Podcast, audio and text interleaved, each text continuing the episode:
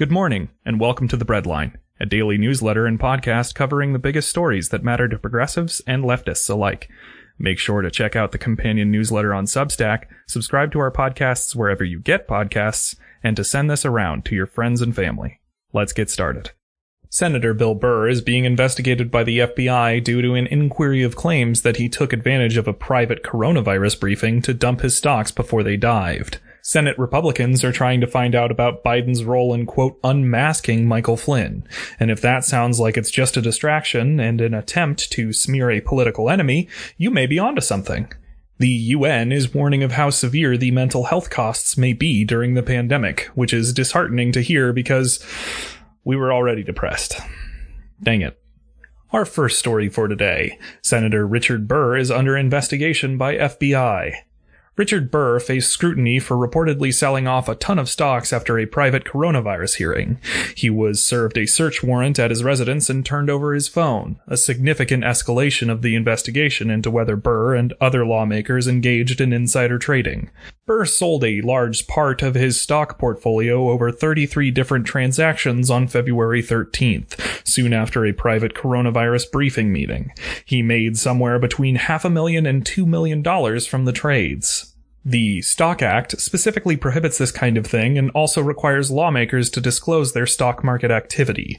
Burr was one of the three senators who opposed the passing of the Stock Act. As a result of the investigation, Burr stepped down as Senate Committee Chair for the Intelligence Committee. To get this warrant, federal agents and prosecutors must have persuaded a judge that they had probable cause to believe a crime was committed here, what they may be looking for, what his communication with his broker looked like, and whether he signaled that it was time to dump many key stocks. Reportedly, the FBI originally served a warrant to Apple to get information from Burr's iCloud account. The evidence found there was enough to justify a warrant for his actual phone.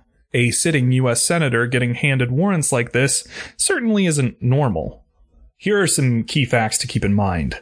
Senator Kelly Loeffler acted similarly, but thus far we haven't seen any details on an investigation around her. There is concern that Burr is being punished for not helping cover up Russia's election interference, while Loeffler has earned impunity for her loyalty. A Loeffler spokesperson said that the senator has sent documents and information to the Department of Justice, the Senate Ethics Committee, and the Securities and Exchange Committee that show she acted appropriately. Senator Dianne Feinstein's office has also confirmed she answered questions from the FBI about her husband's stock trades and handed documents over to the agency. Bottom line, we can't forget that Loeffler and Burr actually sit together in the Senate. It sure seems fishy to us, and hopefully this isn't just another political ploy, and anyone who engaged in insider trading will face punishment. The next story we've got for you Senate Republicans are pushing Biden investigations. Obamagate, whatever it's supposed to be. I think that's what this is about, right?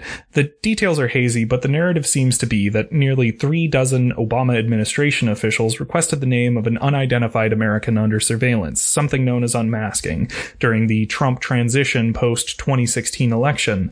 The person in question, Michael Flynn. All of this information was classified until Wednesday when Trump's acting director of national intelligence, Richard Grenell, and Attorney General William Barr declassified the information and sent it to the Senate Republicans. In a joint statement, Senators Ron Johnson and Chuck Attaches Three Lawnmowers Together Grassley said, quote, The officials listed should confirm whether they reviewed this information, why they asked for it, and what they did with it, and answer many other questions that have been raised by recent revelations. End quote.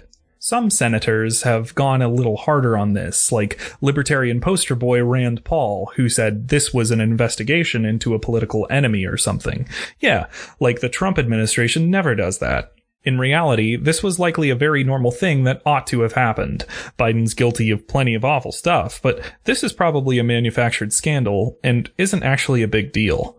Bottom line, don't let yourself get distracted by the noise. Trump's doing an awful job right now, and if you want to hate on Biden, just talk about, like, I don't know, Iraq or something. And the last story we've got for this edition the UN is warning about the mental health costs of pandemic.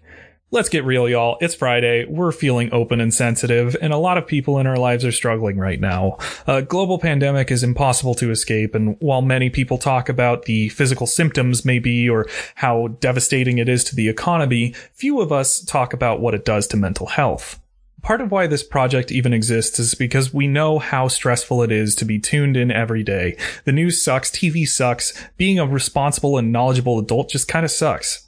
The UN even agrees things suck, citing an increase in psychological suffering, including grief at the loss of loved ones, shock at the loss of jobs, isolation and restrictions on movement, difficult family dynamics, uncertainty, and fear for the future. It's hard to find solid data on this since, you know, the shit show that we're all experiencing, but one study done in Ethiopia estimates a threefold increase in symptoms consistent with depression since the pandemic began. Another metric to look at, substance use. Canada's National Statistical Agency, for example, noted that a fifth of Canadians aged 15 to 49 had increased their alcohol consumption since the coronavirus started. Bottom line, look, it's anecdotal, but those findings are in line with what we've been going through.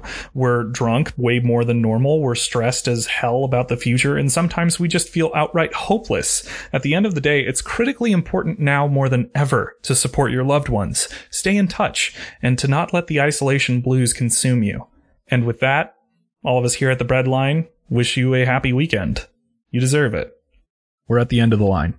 That's what we've got. So remember, we're only able to do this every day because of listeners like you.